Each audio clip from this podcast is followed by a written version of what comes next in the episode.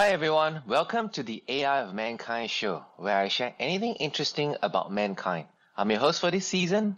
My name is Andrew Liew. I've worked across four continents and 12 international cities. Also, I've worked in tech startups across a range of roles from selling products, making customer happy, figuring out fundraising, making finance tick, building teams, and developing sticky products. Apart from building startups, I've also worked in Fortune 500 companies as a chief data scientist or technologist or people leader. You can call me jack of all trades or master of learning. I hope to make this podcast show a great learning experience for us. In each season, there is a series of interesting things where I invite guests to share their views about their life and interests. Now let the show begin.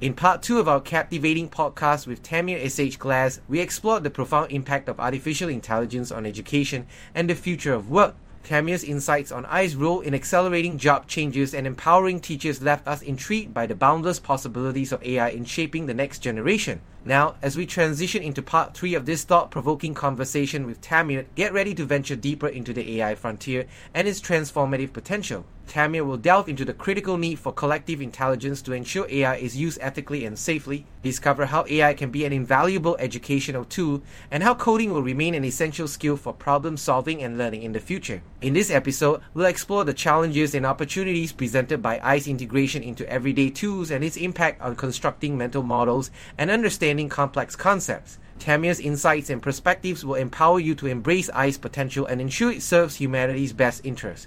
So, fasten your seatbelts for another enlightening conversation that will expand your understanding of AI's role in education and work. Part 3 promises to provide you with valuable insights into the exciting future of AI and its implications for knowledge and innovation. Don't miss out on this empowering episode with Tamir Shklaz. Tune in now and embark on a transformative journey into the AI frontier. I see. Now that's a very compelling, interesting view out there for parents because I came from the Singapore education system, but having worked overseas in Australia and America and even China, I have seen the parents in different countries. They, it's up to them to decide. For Asian, no, it's up for the parents to decide. Coming back, what is your view on the future of artificial intelligence with reference to educating the next generation, especially kids. Yeah. Yeah. So, so AI is going to have a, a monumental effect on education.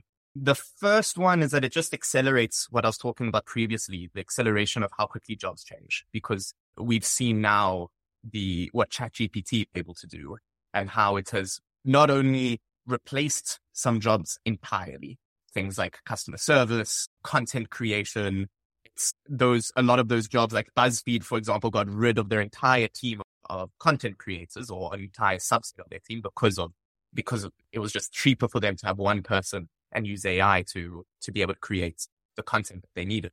But then it also created all of these new jobs. Now all of a sudden, this prompt engineer is a job that didn't exist six months ago, but someone who is able to communicate with these artificial intelligence systems to get the output that they wanted know how to tweak their words and ask for the right things. That is a new job that didn't exist six months ago. So that's one big effect it's going to have. The next one is going to be on just the way in which education is, is done. So one, kids are obviously going to need to learn how to use AI. So I think it's going to be an incredibly powerful tool of, so previously, like when I needed to learn something new or when people were learning something, you'd Google it. If yes. I wanted to learn a new programming language, I'll Google how to learn Java, how to learn C++.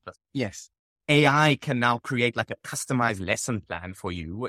This is how you can learn this thing and get very precise answers. So you need to learn how to actually use those tools. It will then also empower teachers. So a huge time suck for teachers is just assessment and grading and being able to create tests and then grade those tests. AI has the potential to save teachers thousands of hours and most of their time, like a lot of their time, in all honesty, teachers are spent on admin, not on teaching. And AI has real potential to free up that time to focus teachers on what they really should be doing and what they enjoy doing, which is interacting and, and inspiring kids. And the last one is that you just always have access to a 24 7 private tutor to answer, answer your questions. Like Khan Academy recently released a chatbot along with their, their math platform. We're planning on introducing a, a coding chatbot for students to ask questions on coding at any point in time. And so it will really democratize access to high quality education because everyone will have in a form a kind of tutor at the touch of their fingertips all the time. Oh, it, it sounds very exciting. Like you said, now it creates a new types of jobs called prompt engineer. And as well as you also mentioned, education can be more personalized. But let's look at also the cautious side of things like these. Just I think one or two weeks ago, the entire Silicon Valley tech leaders actually band together and say, "Oh, this thing is really getting crazy, like getting do you see there will be one day that the robots will take over you? There, it's going to be a full, a whole other can of worms that we're opening here, right? Look, I think in the short term, it's certainly incredibly exciting and the potential is incredible for what it can do for teachers and students. Long term, it's so hard to tell because of the nature of exponential change and because of how little we actually know about these systems. I, I really don't know is the answer on, on what will happen in, in the long term. There is certainly a lot of concern. I think Elon Musk, I think Steve Wozniak, co-founder of Apple, oversigned, signed the petition. I think their particular one at the moment, like the concern coming from them is that it's too quick, that the transition is going to be too violent and we don't have enough time to adapt to the stuff. So we need to slow down the rates of transition so that we get time to be like, okay, cool. So we're not diving into 2000 degree water immediately. So That's the one aspect. The other aspect, which is the much more existential threat, which is, is AI going to replace all jobs? Is AI going to be missing and um, go Terminator on us?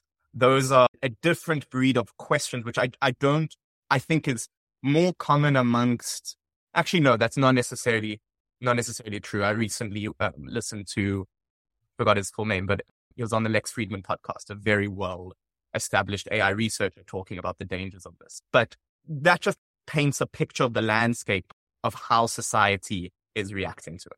Yeah, I mean, like the one of the reason was about with as a parent or as an educator, I think we are always wanting the best for our kids, and one of the concern is misinformation. Uh, because right now, AI or ChatGPT doesn't have a moral conscience of its own. So whatever we feed, there's always a story. You feed the bad wolf, you'll become the bad wolf. You feed the good wolf, you become the good wolf. Like, how do we actually, as humanity, actually put some safe real guts to ensure that the technology or AI is being served, used to serve human, serve kids, especially kids, because they are any generation. What is your view on it? Look, I think this points even more so to the fundamental importance of educating kids on this, right? Like the answer is I don't know that, that I don't have the answer.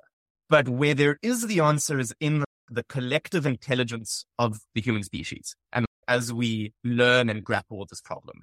And the more people that are intimately involved and understand these problems, the more likely we are to come to a correct solution. So if we're able to get kids to start just being aware of the stuff and understand it, by the time they get older, they'll be more able to participate in politics in the policy design, in the engineering that would be able to solve, solve these problems. Having said that, I do think there are a few principles that could be applied to try and safeguard against this. I think OpenAI, from what I've seen, is doing a good job in this, which is to make the algorithm and what's happening as open source as possible. Be as transparent as possible in regards to this. Try and get as many different perspectives from different cultures and society as possible.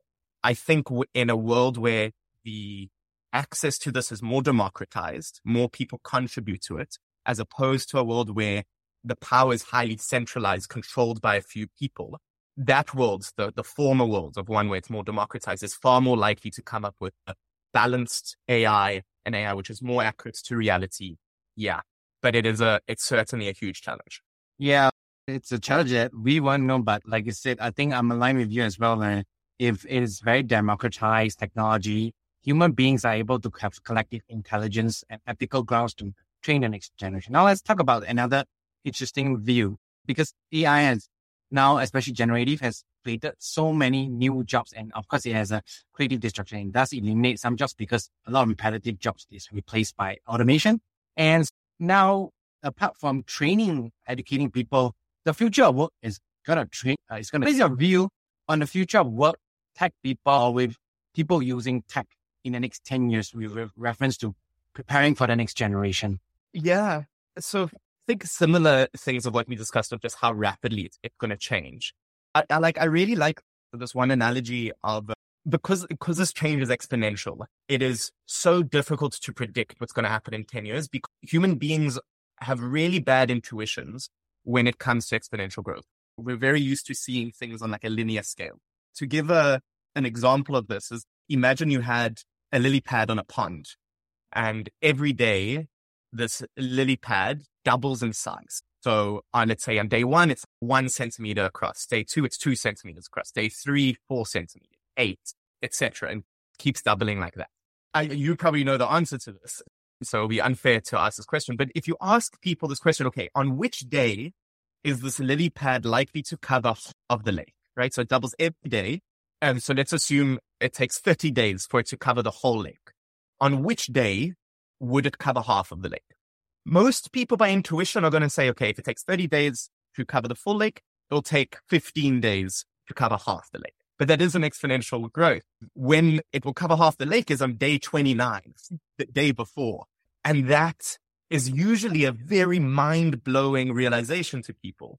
And so if we take that analogy to, to work and the future of work is, it just shows how crazy it's going to become in regards to what the landscape of work is going to change. Having said that, I can speak to a few trends that I do think we can predict with reasonable confidence. One is that AI is going to be embedded in everyday tools. So we started seeing this already. It's in Microsoft's Office suites, it's in Google Docs, but everything is just going to have an AI partner. You'll be using it on any tool from Google Meet to Zoom to your presentations, etc. You're always going to have some form of AI partner to hold your hand or assist you in the work that you're doing. I think no code or low code systems are going to become more and more mainstream. Particularly like AI is another way you're starting to see, and uh, there's a large group of people being like, is AI going to replace software engineers? And I've started to see how AI can really empower no code systems, which is how you build a software system in that a layman could do without necessarily needing to know code. Because now you can just communicate with the machine and in a very human way, do this, do that, do this. So those are going to just become more powerful and become more and more mainstream. Yeah, I think those are the two ways that AI is really going, or at least the two trends that I've been seeing when it comes to AI. So Talking along that line, it's interesting, like you mentioned, no code and low code system will is gaining stream and we are seeing a lot of these co-pilots. So as a parent, why would they want to get their kids to learn coding? What's your view on that? Great question. So it, I think it's not at the place. So first and foremost, AI is not nearly at the place where it's going to replace software engineers. Where it's, where it is having an impact is on like the menial work that software engineers need to do. And it's acting as a huge productivity tool. But the large scale systems thinking, AI is not yet capable of doing. So to design full applications and full systems, we're not there yet. A good example of this is if you look at, there's this website called LeetCode, yes. which is a repository of these really challenging programming problems. GPT-4, the most recent AI model at, at the time of, of this recording, aces the ones that humans have already solved. So the hard ones that there's an existing human solution to it. The really hard ones where it's, we don't, where there aren't many solutions available, AI completely flops. It's unable to solve, to solve those problems. And so there's certainly still a long way to go before we're looking at a massive shift within the world of, of software engineering. Having said that, I think there's two other aspects to look at this on why coding is still going to be an important skill. One is that AI is just going to create a different programming language. So instead of you needing to write Python, you're going to need to write AI to code a program, but you're still going to need to know how to write that. So yes. If I put a software en- engineer in front of ET and say, use ChatGPT to build me a website, or if I put someone who's never written software and say, use ChatGPT to read me a website, the software engineer is going to be 10x more productive and 10x better at knowing exactly what to ask and how to how to make it work. Because what you need to do, what software engineering is doing at its core, is solving problems and writing very detailed specifications. When this happens, do that. When these things happen, do this. The way in which that logic is implemented at the moment is in Python. But as AI or any other programming language, as AI gets better and better, we're still going to need to specify that logic but it's just going to be in more a human readable text as opposed to, to programming. So programming is just going to evolve. It's not going to be replaced. The last one, and this is an interesting idea we haven't spoken about, talked about either the most important thing is learning how to learn. I see coding as becoming an incredibly powerful tool of learning how to learn other subjects. So in a similar way that reading um, in the early 20th century became a prerequisite to all of existing schooling. Like all of our schooling depends on you needing to know how to read mm. because that's how you then learn geography and history and all these other things. I foresee a future where coding becomes the equivalent of reading for needing to learn these things. The reason why that is, is that coding provides an incredible interface to how we actually understand things. So there's a theory of learning called constructionism, which was created by this guy called Samuel Papert. I'm probably butchering his name back in like the 1980s or 70s. He was an MIT researcher. He was originally involved in what eventually became Lego. And his theory was that we don't consume or we don't learn by consuming knowledge or consuming information. We learn by building. We learn by constructing. And coding provides an incredible interface for us to create mental models of the world around us. Let's take like a physics example. Like if I want to understand the Newton's laws of motion. So like how if I throw a ball across the sky, how that ball is going to move. I could go ahead and learn the math the way that it's traditionally done and memorize these formulas. But a much deeper understanding will be given to me is if I code that. If I take the math and create a simulation that shows what the ball will do. And now I start playing around with the variables. I start saying, okay, let's make gravity 30 instead of 20 let's make the ball three times as massive. And what you can then start to do is you play around with your knowledge. And where it doesn't work, it shows a flaw in your logic. It shows a flaw in your understanding. When you get an error in code, it means, okay, there's something I didn't understand here. And coding will then give us a way of getting instant real time feedback on if the models that we have about the world are accurate or not. And that's going to be a huge tool for learning other subjects. In part three of our captivating podcast with Tamir Shklaz, we explored the transformative power of coding and computational thinking in the world of AI and robotics. Tamir and Andrew Liew delved into the significance of coding for building complex systems, problem solving, and fostering a love of learning. Their insights left us inspired to embrace coding as a gateway to limitless opportunities. But our exploration doesn't end here. As we transition into part 4 of this enlightening conversation with Tamir, get ready to dive deeper into the exciting world of AI and robotics through coding. Tamir will share invaluable advice for fresh graduates looking to stand out in the tech industry and how to equip children with essential skills for the future through engaging coding education. In this episode, we'll uncover the secrets to thriving in the tech industry, the power of instilling a love of learning in children, and the transformative impact of coding education. Tamir's mission to revolutionize education will inspire you to embrace coding as a tool for problem solving and unlocking your full potential.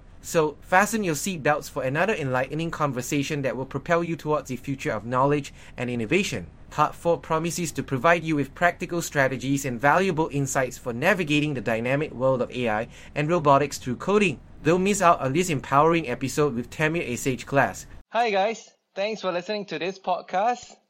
If this is the first time you are tuning in, remember to subscribe to this show. If you have subscribed to this show and love this episode, please share it with your friends, family, and acquaintances. See you later and see you soon.